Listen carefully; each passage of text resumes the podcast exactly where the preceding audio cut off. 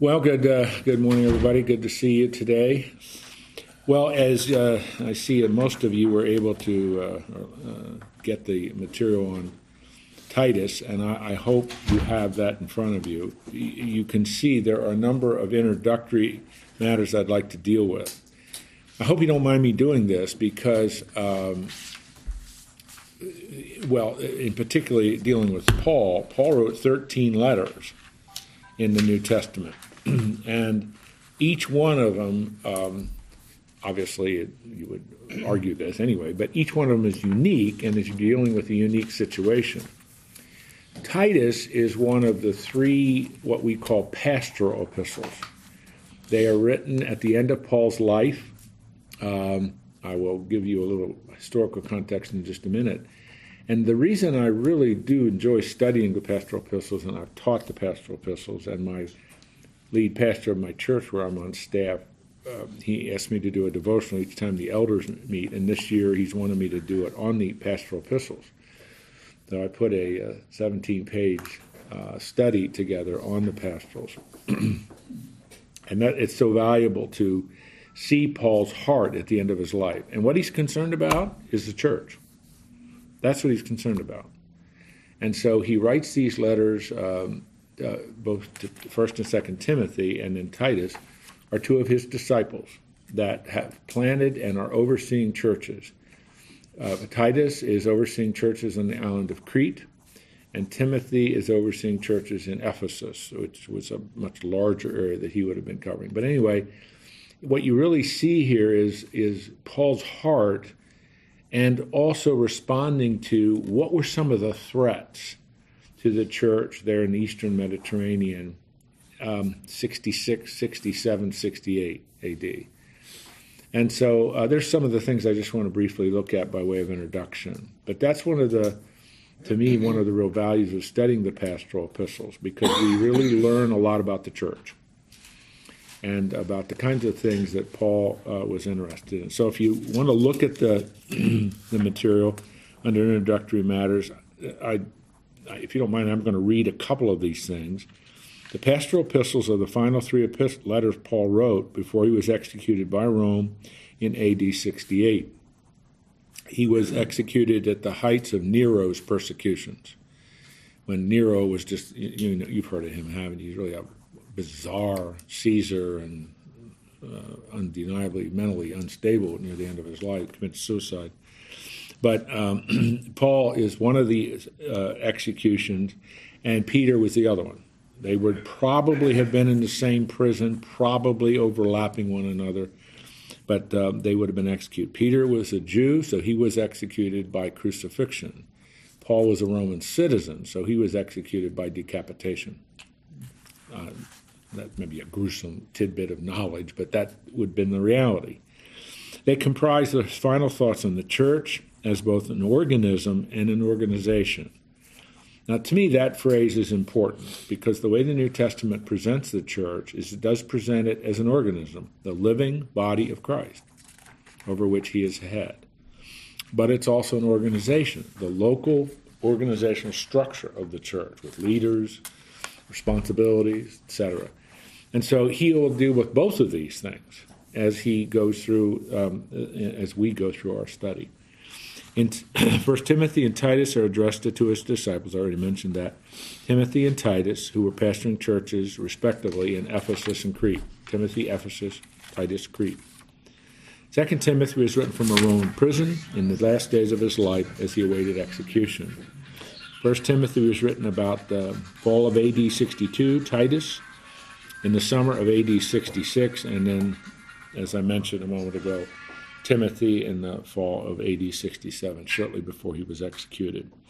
As I've done with all of these, I give you a little synthetic chart that uh, may or may not be helpful, but uh, I had to do one of these for every book of the Bible when I was in graduate school.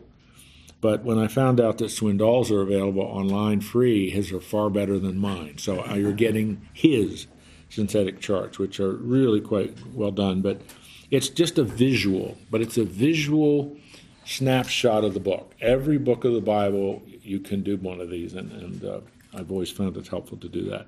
I'll mention a, a bit of this a little bit later on. Now, let me deal with the historical situation, because I think this is very interesting, and a lot of times people don't think about this and think about how you fit this into the history of Paul's life. I think you all know, at least in a cursory way, uh, that the book of second half of the book of Acts, from Acts chapter thirteen on, is the account of Paul's missionary journeys. And there are three missionary journeys that he does. In the last several chapters of the book of Acts, Paul has been charged with a crime by the Roman Empire. He is put in prison, but the charges are leveled by a group of Jewish leaders of the Sanhedrin. And so in the book of Acts ends in Acts twenty-eight with Paul in prison. That's it. That's how it ends. But then you read Timothy, First, Second Timothy, and you read Titus, and you read those and you say, well, the geography and things that he's talking about there don't fit with his missionary journeys in Acts. They don't fit at all. And so what most expositors have concluded, and I certainly have reached that conclusion, Paul was released from prison. He did not, he was not brought to trial. And the reason that usually is given, I think it makes sense, uh, Roman law, and, and again, I think you probably know this too, one of the values of Rome was a codified law. Rule of law was important to them. And so they codified law, and they had rigorous legal, uh, we would call them due process procedures. And one of them was, you can only be in prison for two years, and if your accusers don't show up, you're freed, regardless of the seriousness of the crime. If your accusers don't show up, you're free. And the thought is usually, because when you're in Acts twenty-eight, Paul has been in prison almost two years. And so the thought was that the Sanhedrin never came to Jerusalem, uh, sorry, never came to Rome from Jerusalem to, to go through the trial and present the evidence of accusations against Paul. And since they didn't do that, at the end of the two years, he would have been released. And then, again, there is there is extra biblical, it's not in the Bible, but there's extra biblical evidence that Paul then did engage in another ministry, a fourth missionary journey, where he went to Spain. And then went down through the rest of the Mediterranean, ended up coming back through Crete and up into what today would be Bosnia and all those areas. He was arrested in Illyricum and then put on trial and executed in A D sixty-eight. um, and I think that fits probably all of the evidence that we have. And that's what I summarize here in this historical situation. I gave you the details, and I, that's why I'm not going to read it. I just summarized it for you. The evidence that we have that leads to the conclusion that he was released and did engage in a fourth, what you would probably call a fourth missionary journey. And the map that's on the second page is a suggested map of, of what that missionary journey looked like. Okay? And I mean, most of you have an idea what I'm talking about. And you can see that um, the, the, I, the, the thought is, because there is extra biblical evidence for this, that he did go to Spain. Now, why is that important? Because if you remember in the book of Romans, twice, he says to the Roman church, I want to go to Spain. And as I'm headed to Spain, I'm going to stop off and see you. But I'm headed to Spain. Because that was his strategy, to plant churches, key churches in the Eastern Mediterranean, and when he was done with that, plant churches in the Western Mediterranean. And so that was his strategic plan. And again, just the inferences we can draw with how the book of Acts ends, and then the geographical stuff that's in the pastoral epistles, plus all the extra biblical evidence, would it would pretty much validate that he did engage in additional years of ministry in the Mediterranean area. And this map, and there's a little box up here that explains it, this map just suggests the different places that he went to, and then where he was arrested, maybe even rearrested if you will, and taken to Rome um, that second time, had another trial, and was then imprisoned uh, and, and executed. And that does seem to fit with both the biblical inferences plus all the extra biblical evidence that we have. And I think it's just important for us to be able to do that. I mean, I feel very strongly that everything in the Bible is historically accurate and defensible.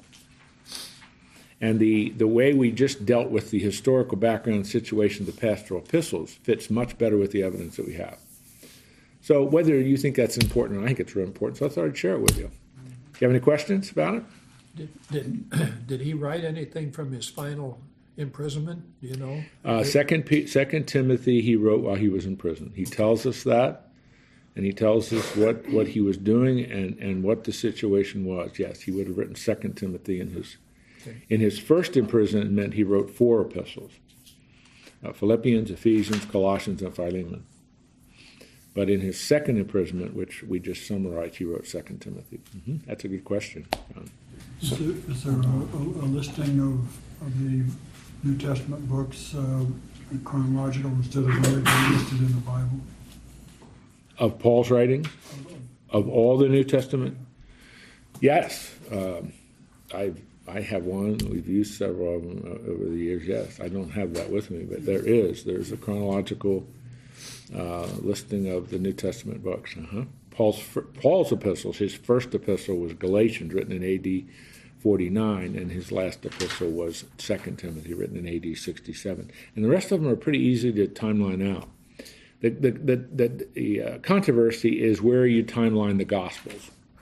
There's there is controversy there, not everybody. I think I think the evidence is pretty easy on putting that together. Yeah, I'll be glad to share that with you. Since I'm old, Fred, I, you might want to email me to remind me because I might forget. Because in my old age, I'm forgetting things.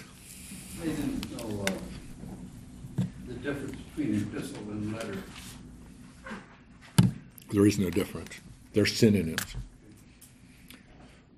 So, Jim, as he's traveling around and making these four journeys, he's establishing churches by mm-hmm.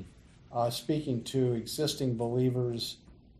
Uh, and Not always existing believers. He wins by proclaiming the gospel, and then those believers he disciples. Okay, and what would the emphasis there be that he was I, I, he was evangelizing as he went, and was he going to specific areas that that where a church was was formed, or was he creating the church as it depends it, it depends it was both it's both and uh, in some cases, and especially when you read in the first missionary journey, which is in Acts thirteen and into fourteen, he is telling us that or Luke's the one who's writing, but he goes Paul goes to the synagogue and preaches first, and then he'll go to Gentiles. And that makes sense, because to go to the synagogues, those people already have a, an established understanding of biblical prophecy and truth in the Old Testament.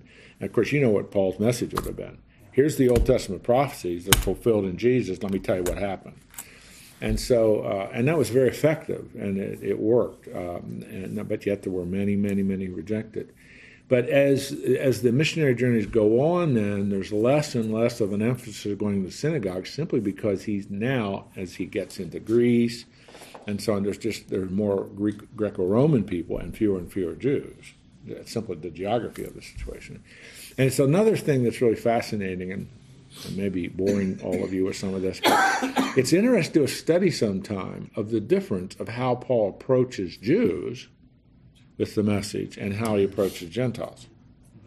And I just, I'm teaching Acts in another one of my classes, and we just finished the first missionary journey of Paul. And when you look at how he how he dealt with situations in Antioch, of Pisidia, and of, of uh, a couple of the other, and then when he goes to Lystra, these are all heavily Jewish populations. He goes to Lystra, where there are no Jews at all. And the message and the focus is totally different, totally different. But Paul's shrewd. He exegetes his audience. My audience doesn't have any Jews, so it's not going to do much good for me to quote the Old Testament, because they have no understanding of the Old Testament. They never even probably heard of the Old Testament, whereas Jews would. They read that every synagogue, uh, every Sabbath in the synagogue. So it's just really interesting um, to, to contrast, for example, the Pentecost sermon of Peter in Acts two and Paul's messages in Acts seventeen. Where he's in the Areopagus, in the center of the intellectual world, Athens. He doesn't even mention the Old Testament. He doesn't even quote. He quotes from their philosophers twice. Why does he do that? Because that's what they're familiar with. They're not familiar with the Levitical law or Moses. They probably haven't even heard of Moses. No, it's just that, that reminds us we need to make sure that we know our audience before we start talking. Because if you're talking to a, a secular person who's never opened the Bible, it's not going to probably be real helpful to start talking about Moses or King David. You know, I mean, because if, unless they have had a strong religious background and have left that, they you will have no authority. You're talking about all these old stuff. I sort of remember hearing about some of that. But it's just, it's that's part of what Jesus says in, in Luke sixteen, being shrewd. Being shrewd. Jesus says that the sons of darkness are often more shrewd than the sons of light. And that's true. And it's just, it's it's being careful and understanding about whom you're talking to and, and the strategy you use to address them. Okay? All right, let's look then at... Um, Again, I'm not going to do any more with the historical situation, but I thought I would just quickly go over, because we're going to see this a number of times, right below the map, the false teaching in the pastorals. And again, that's First, Second Timothy, and Titus. And uh, I'm not going to read all these, but a refutation, you know what that means, refutation, refuting. Refutation of false teaching makes up a large part of these three epistles. Similarity of vocabulary and emphasis suggests the problem was the same on Crete as at Ephesus. And what I did here in the little bullets that are below that brief paragraph are just some of the key phrases Paul uses. Demonic teaching, a danger from within the church, abandoning, turning away, destroying, a preoccupation on trivialities, Um, divisive con- uh, concern with petty disputes and debates and quarrels, et cetera. It's the the the, the biggest tr- challenge is, and it's an, it's a formidable challenge, is Paul doesn't say, here's what they believed, and here is five paragraphs summarizing their beliefs. He doesn't do that. He just hits certain things that come up. So it's hard for us to put together a fully integrated understanding of the of all the content of the false teaching. Those last couple sentences make sense to you? So what, what we have to take the pieces that he that he's just dealing with and try to put them together and say, this is probably what this false teaching really was all about in terms of its content.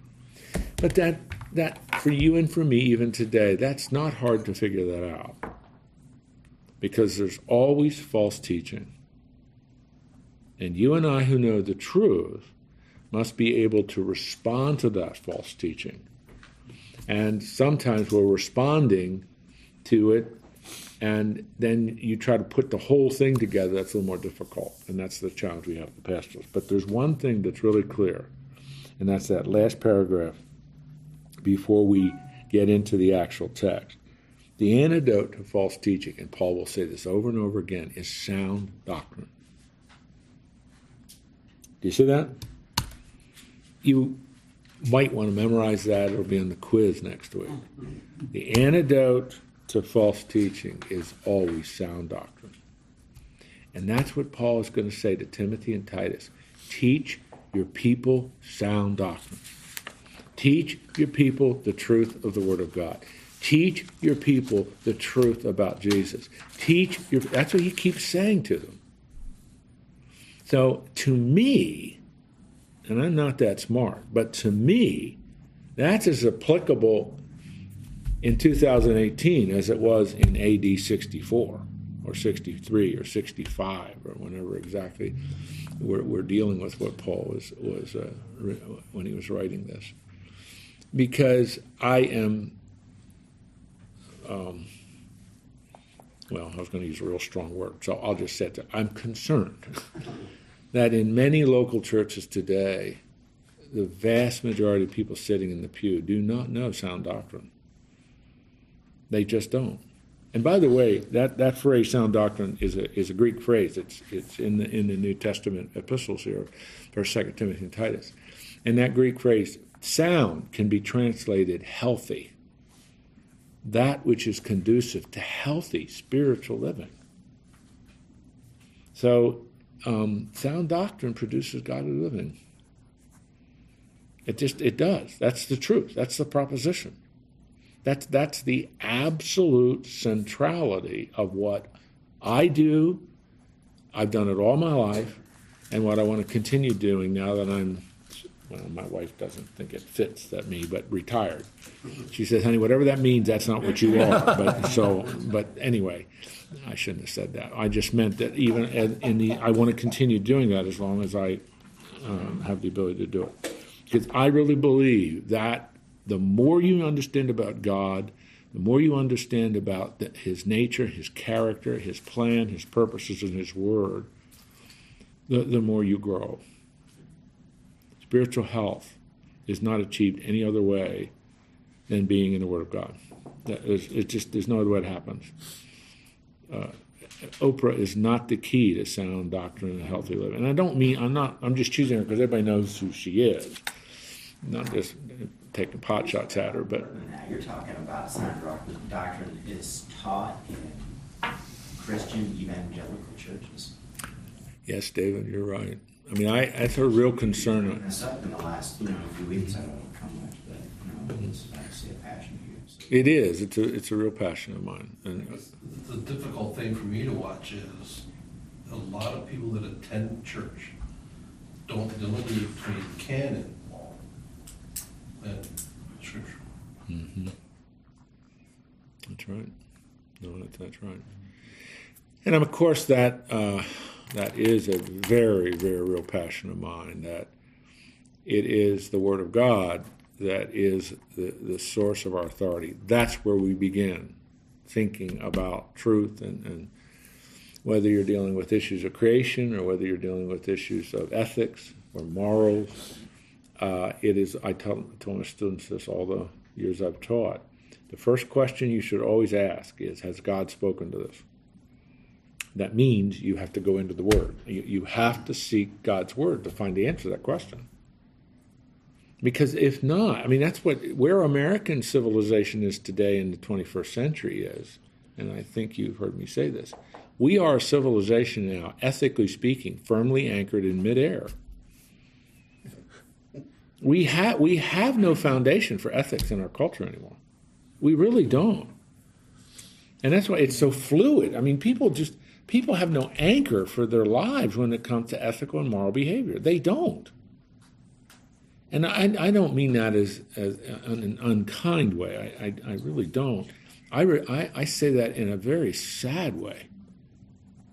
Because people are just, they have no authority in their lives. They, they have no moral, ethical foundation. They just live and they just react and just whatever feels good, whatever I want to do, I'm autonomous, I do it. And then they live, and they, they end up living with some tragic consequences of some really stupid decisions they made. And again, I don't mean that unkindly. It's just because there are, there's no foundation. It's not being taught. And uh, you, I mean, my daughter's reading coordinator in District sixty-six, and she is just, she's just aching for some of these kids. These, you know, seven, eight-year-old kids who can't read. That's why she, her, that's her passion. And you know, you know, if you can't read, you're not, you're not going to be able to do anything. And that's just, she is just so, and and in the, the almost, almost every single case, these kids that she's been, she's working with, their home situation is a disaster, incredibly dysfunctional. And I mean, there's just, and there's just no, these little kids, they just have no anchor, no stability. A couple, one of her kids, that child doesn't, every time that child leaves school, that child is not sure where she's going to go, whether she's going to be with her mom or grandma or her aunt or a neighbor. Now just think of that. Day after day after day. And, and you just think there's no stability. And it's just, so you cannot expect that child to grow up into a well-functioning adult. Only by the grace of God is that going to happen. And so that's what Joanna, and she just says, Dad, I don't, I, she says, this is so, it, it gets worse every year. It just gets worse. More, and by the way, there's more and more kids like this. And I said, honey, your, your job, you can't fix it all. Your job is one person at a time. That's the only thing, that's just you and I. if you think Congress is going to pass a law that's going to fix all this, the answer is not in Washington. And, well, anyway, I didn't want to get into that. But, so Paul is just, it's a, that's why I love the pastoral epistles, and that's why I love the book of Titus. Because you see, you see an elderly man shortly about to go home to be with Jesus, pouring out his heart to these guys that he's discipled. This is what's important, guys. Keep your focus on this. And that's why it's a neat book to study. So I'm ready to study it. Are you? But Woody has a question. I, I just wanted to share something that I read in the introduction uh, to the Titus. It's quite possible that Titus had written to Paul to report this problem and ask for spiritual advice. Mm-hmm. It said, above that it said he was to complete the organization of congregations in that region. Titus met with considerable, considerable opposition and insubordination in the church, especially from the Jews. Mm-hmm. That's right. Yeah, that's right. And that's what we'll see it right away. Paul is telling him, organize the church in Crete. Get it organized. Get get it functioning.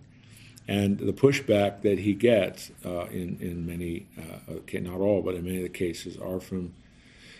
We'll give them a name, Judaizers, and we'll talk about who they are and, and why why that's an appropriate name for them. But yeah, that's a good little summary. Let's look at the introduction, which is uh, the salutation. That's kind of the official name of those. It's the greeting, but there are some um, very rich, rich phrases and terms here. Now, I want you to notice Paul. I'm in verse one, chapter one, book of Titus. Paul, a servant of God and an apostle of Jesus Christ. That's the only time in Paul's letter, all thirteen of them, where he identifies himself as a servant. It's a doulos, a slave of God. He always says, I'm a slave or a doulos of Jesus Christ. But he says here, I'm a servant of God and an apostle of Jesus Christ. Now, why does he do that?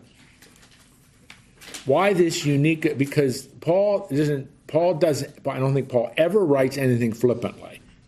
He thinks through what he's going to say. He's talking to Jews.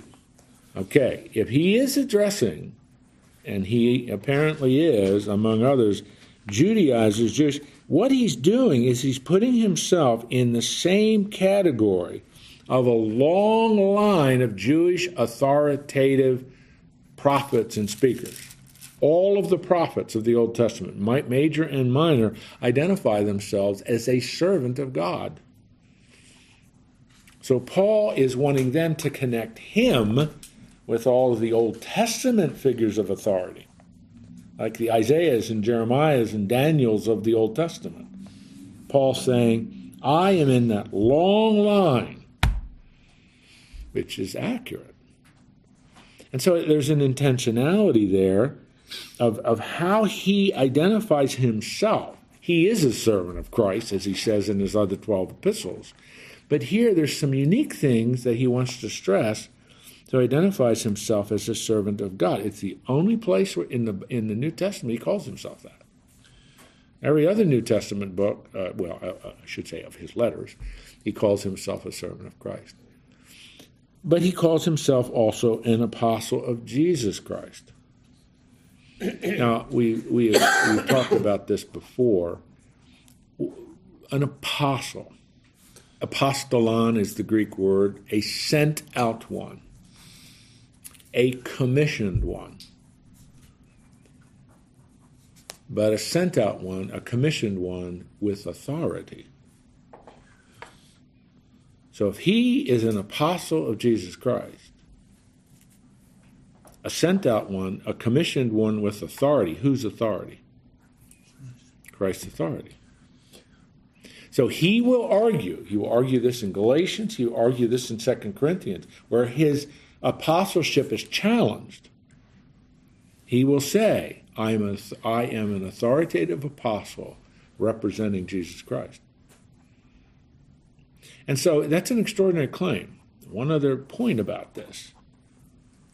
In Acts chapter one, with Judas dead and committed suicide and all that. The eleven get together, and you remember what they do? We've got to find a replacement for Judas. And so they, you know, in the upper room, they agree to do this, and they set a criterion for apostleship. Do you remember the key criterion? What was it? To have seen the resurrected Jesus. Wait a minute, I don't ever remember Paul being with Jesus. I don't ever remember him being at the cross. I don't remember him being... So how could he claim to have seen the resurrected Jesus? The road to Damascus. And he will always appeal to that. I met the resurrected Jesus on the road to Damascus. Acts nine, Acts twenty-two is the account of that.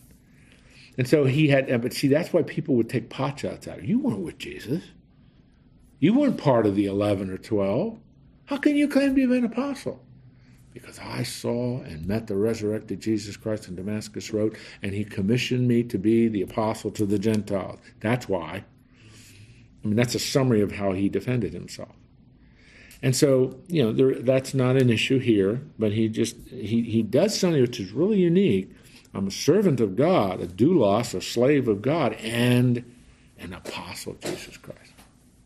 And so it's just, it's a powerful introduction. Why do that? Okay. I, yeah, to establish his authority. Listen to what I'm about to say. I'm I'm speaking for God here because I'm speaking for Jesus here, and it's it's just it's it's important to establish that. So it's worthwhile to listen to what I'm about to say. There's something else I want you to see about verse one. He not only introduces himself, he tells he tells us how he sees and envisions his ministry, how he sees and envisions his commissioning from Jesus. I'm a servant, I'm an apostle for the sake of the faith of God's elect and their knowledge of the truth, which accords with godliness. Now, like I mentioned a moment ago, Paul never writes a phrase or uses a word or writes a sentence flippantly. Every word and every phrase is important. So he's telling us something here. I'm a servant of God and an apostle of Jesus Christ for the sake of the faith of God's elect. Now, without getting into the controversy of God's elect, can we just set that aside for a minute? Because, I mean, you could sim- you could translate that for the sake of the faith of the called out ones by God, because that's what eklektos means, elect means. Um, for the sake of the faith. W- w- what faith? Their saving faith or their sustaining faith? Okay, you're looking at me like I'm speaking in German. The word faith in the New Testament is from the Greek word pistis, and it's used in two ways. The saving faith, where you you hear the message, you understand the message, and you respond by putting your faith in Jesus Christ. You hear the message, the gospel, that his death, burial, and resurrection was for you. You appropriate that to your life by faith. That's saving faith. The result of that is you are justified. The other use of pistis in the New Testament is sustaining faith. In other words, you, you put your faith in him, that is in Jesus, and the result is justification. This is the focus on the event of your life. The sustaining faith focuses on the process, which of course is sanctification. I'm running out of space, but you could figure that out. So, which one is he talking about here? For the sake of the faith of God's elect.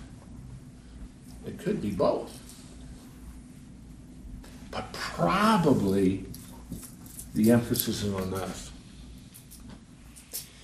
Because he goes on, and their knowledge of the truth, which accords with godliness. I don't want you to miss this. The grammar of this is quite powerful. Truth is connected with godliness. Sound doctrine produces godly living. And he's making this connection right out of the chute. What's my calling as an apostle of Jesus Christ, as a servant of God? To serve in developing the faith of God's elect, the knowledge of the truth, which leads to, which produces, which facilitates godliness. And that's Paul's ministry. From A D thirty-six until A D sixty-eight, when he was executed, that's what he did. He started it in Damascus, days after he met the Lord. He has a lot, he had to go, he had to go through a lot more. He wasn't ready to do the missionary journey, so God takes another thirteen years to get him ready for that. But that's what Paul done. He was so trained in it, like Moses. He was so well trained, terrific education in the Greco-Roman world at the University of Tarsus, and a terrific education under Gamaliel the First, the most prominent rabbi as he sat in the as the Pharisee in the Sanhedrin. Man, he was ready. And that's why with zeal, he says, with a good conscience, I was persecuting the church. Because I thought they were a bunch of wackos until I met Jesus. And he switched all that zeal and all that energy and all that training to doing what? The knowledge of the truth, which accords. That's what I'm focusing on. And so that's what his epistles. His epistles are all about truth. They're all about the focus and centrality of the truth about Jesus as the Messiah, as the Savior of the world, as the author of life. I mean, all those phrases he uses to describe Jesus in his epistles. And so that's, a, it's just, that's, a, oh man, did Paul have a, a significant self-understanding of him, of his ministry? You bet he did. And all that God had been doing to prepare him for this, he just leverages all of that to accomplish this remarkable legacy of the apostle to the Gentiles. He took it to the Greco-Roman world and changed the Roman Empire. His legacy over the next couple hundred years is, is the fundamental alteration of everything in the Mediterranean world, from paganism to Christianity. That's that's a significant legacy. A couple hands up here. Yeah. When when uh, on the road to Damascus, Jesus said to him, "Why persecutest thou me?" Right. And he made that. Yeah, it seemed like to me that opened his eyes mm-hmm. to see what he was actually doing. Absolutely, absolutely. And it's towards the, when he was persecuting the church, he was really persecuting Jesus. That's how he puts it. But yeah, yeah, very. And you're right. I mean, it, it, it, it, it, it's what knocked him on the ground literally, but also figuratively. And he had to reorder his whole life on the premise that Jesus is my Messiah, which was a very, very difficult thing for a Jewish person in the first century to embrace. Because they were looking for mm-hmm. Messiah. Well, and I know you've heard them, probably you've heard it this Sunday in the Easter sermons or whatever, that, or Good Friday sermons. The, you know, the early, the first century was not expecting a suffering servant Messiah. They were expecting a conquering Messiah, which is, you know, you think, how could they... How could they do that? Because it is clear in the prophets that he would suffer before he ruled. But, you know, it's, that was just the way it was. Yeah, I thought I saw another hand, no? All right, now, I, I want to, we're not quite done with verse one yet, but if if you look at those key words, for the sake of the faith, knowledge of the truth, which accords with, facilitates is godliness. And godliness, um, it's one of those words that, that's an appropriate translation, but it's one of those words that, what all does that mean? But godliness has to do with the righteous living of someone who is walking with Christ. What does that look like? Well, a nice place to start would be like the fruit of the Spirit, love, joy, peace, patience, all those wonderful, there's nine quality traits there. But it's also the things that the Lord Jesus talks about in the Sermon on the Mount. It's, it's matters of the heart, it's matters of the mind, it's matters of our, of our actions. That's how we think, it's how we worship, it's how we live. The Old Testament said, and it's repeated in the New Testament, we're to love the Lord with all our heart, soul, mind, and strength. That's a comprehensive, total, all-inclusive love and devotion to Him. How long does it take us to attain godliness? It takes the rest of our life. But that's all right. I mean, that again, that's the difference between how pistis is used in terms of its goals. Saving faith, the event; sustaining faith, the process. Paul's interested in both. That's why I think probably we would want to think broadly about how he's using faith here. It's not just the saving faith, it's the sustaining faith of God's chosen ones. Okay? So it's just, uh, you know, if you, I don't know if you do things like this, but in verse one, faith, truth, and godliness should be circled, and lines connecting them. That's just, that's what he's laying out. It's a, it's a tremendous summary of, of how Paul saw his life and his ministry. This is what he was doing, passionately. Now the first word, what time is it? Oh, we're in good shape. The first word is, I, I'm thinking this is true in all translations, is the preposition in. Is that what you all have? In hope? Mm-hmm. Now, uh, can I just do a little something here?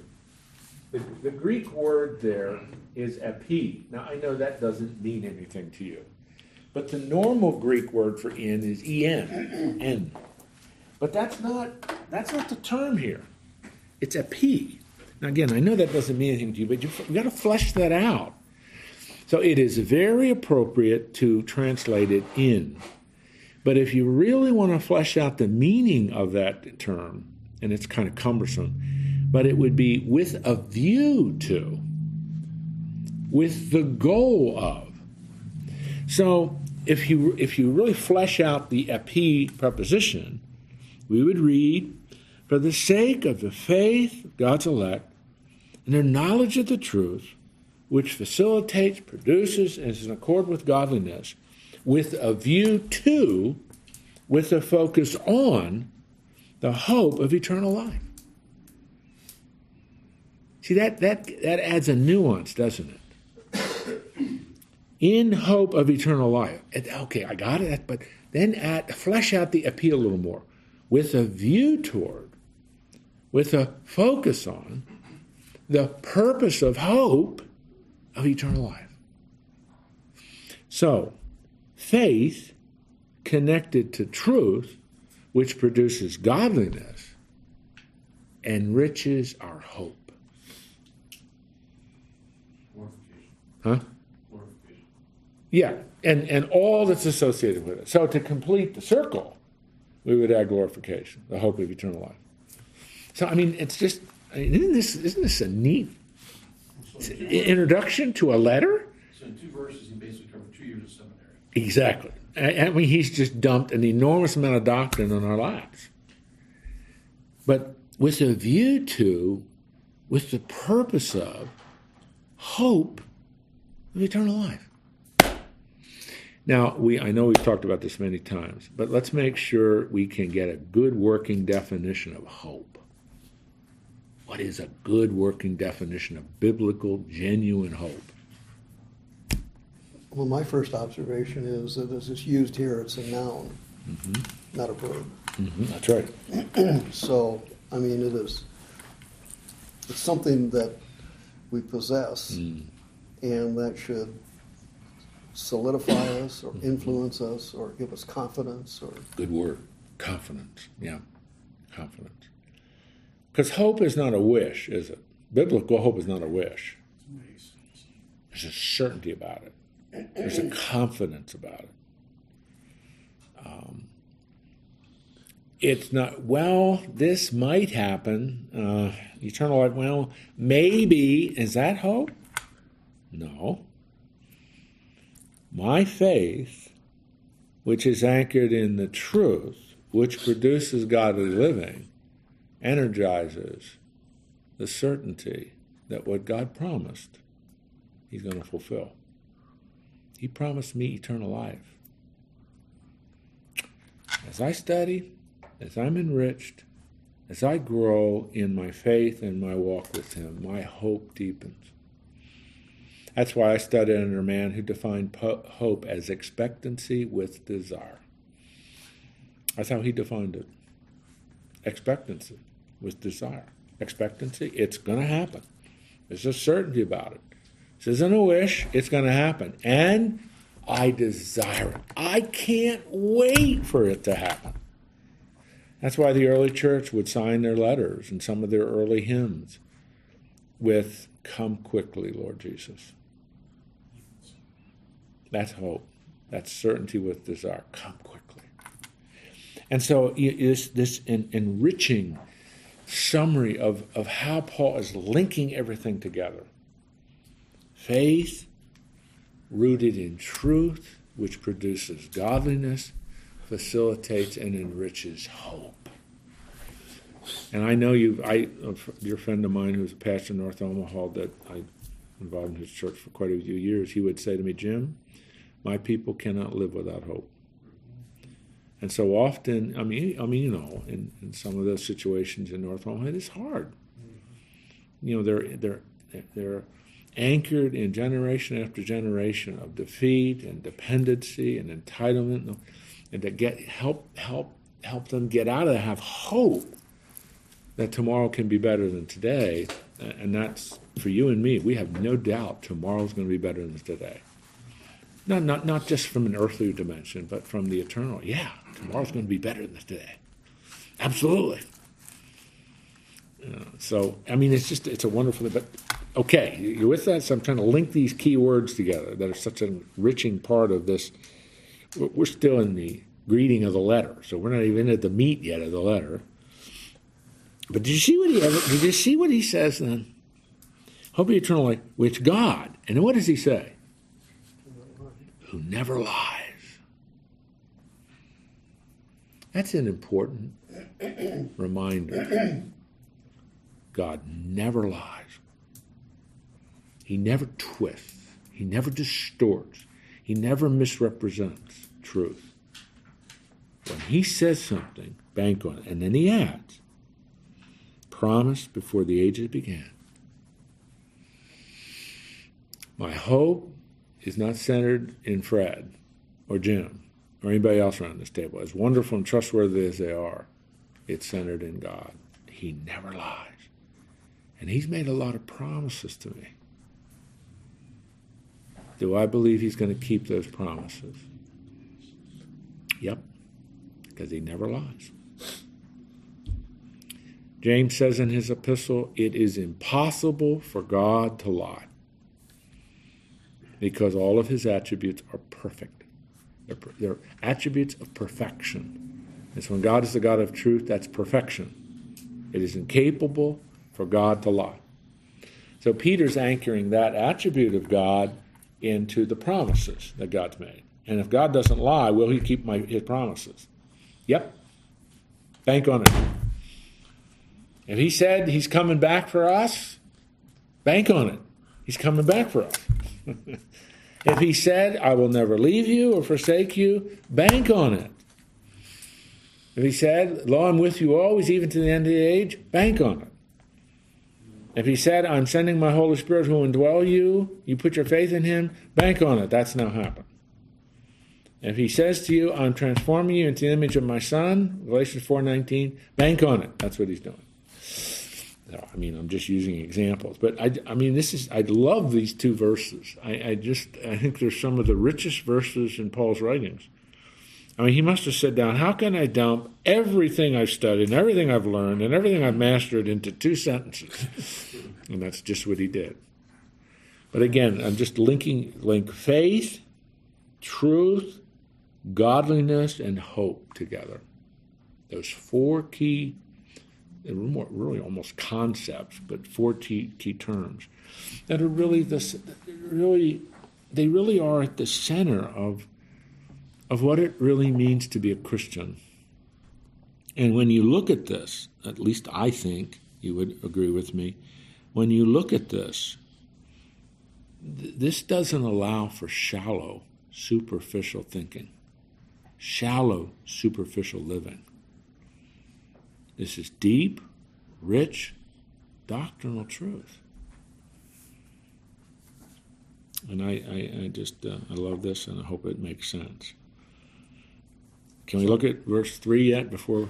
Uh, go ahead. Paul, Paul's got a, a lot of history to make this statement. And even though we, well, uh, some of us don't have that history, we still, in looking back over the short time we've had this relationship with God through Jesus Christ, we can see the same thing that Paul talks about in our own life, even Absolutely. if it's uh, not Absolutely. the depth and the breadth of Paul, because we haven't, perhaps some of us haven't lived that long to have those different experiences, sure. maybe. Sure. And so we should be encouraged, I guess sure. is the reason for it, right. making the statement that maybe, you know, look at how God has worked in your life. Mm-hmm. Like, we had a guy on here, and he said, uh, I don't think I've changed that much. And he had a friend that had been with him for, known him for twenty years, and he said, oh, no, Jim. He said, you've made a lot of changes. Yeah. So maybe it's, yeah, that's right. See. But what I would like you to do applicationally is link those words, faith, truth, godliness, and hope, in your life. Because that, that's exactly that. What Paul wanted to do with his life is exactly what is happening in your life. I mean, that's, you, you know, you've come to faith, you're now growing in that sustaining faith, and you grow by knowledge of the truth, which produces godliness and facilitates hope. That's it. That's it. That's exactly it. That's the Christian life in summary, and albeit very brief, succinct summary, but that's it. Your hope will never be enriched if you don't continue to learn more and more about the majesty and power and grace and mercy of God and how you fit into what he's doing.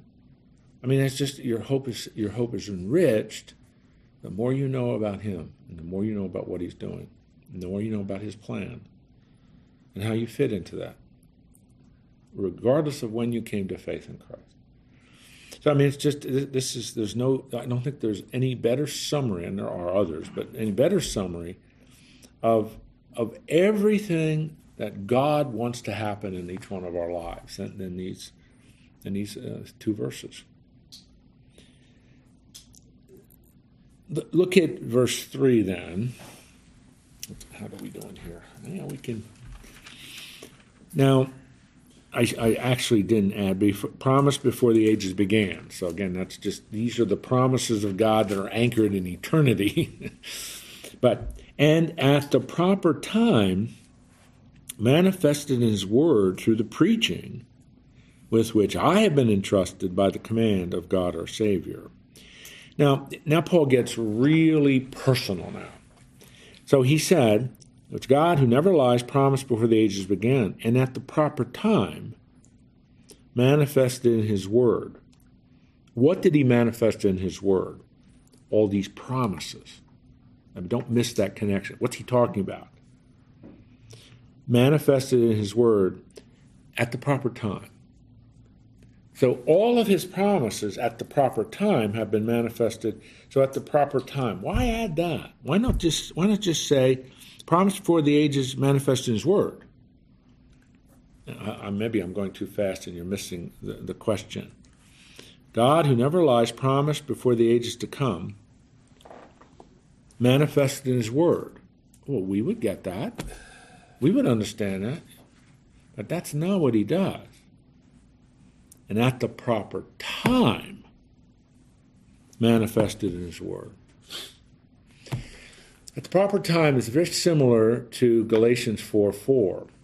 In the fullness of time, God sent forth his son, born of a woman, born under law.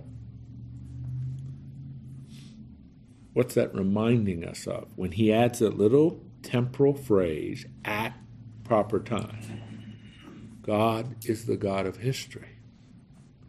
God is the sovereign Lord of history. Things don't just happen. It's a part of his plan. And that is manifested in his word, which is what I preach.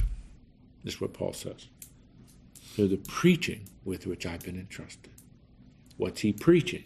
He's preaching the promises that have been unfolded at the proper time through history.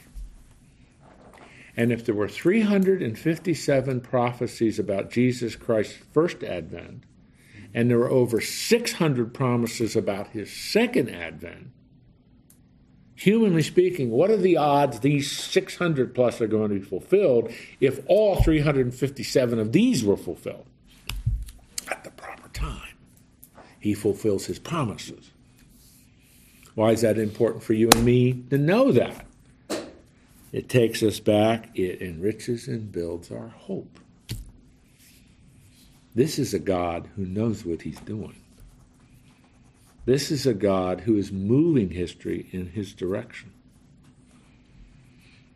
Satan is in the business of blowing things up. Jesus is in the business of putting them back together. Jesus, Satan is in the business of fostering rebellion and pernicious dysfunction. Jesus is in the business of restoring a relationship with the living God based on the sacrifice of his son and getting us back on track.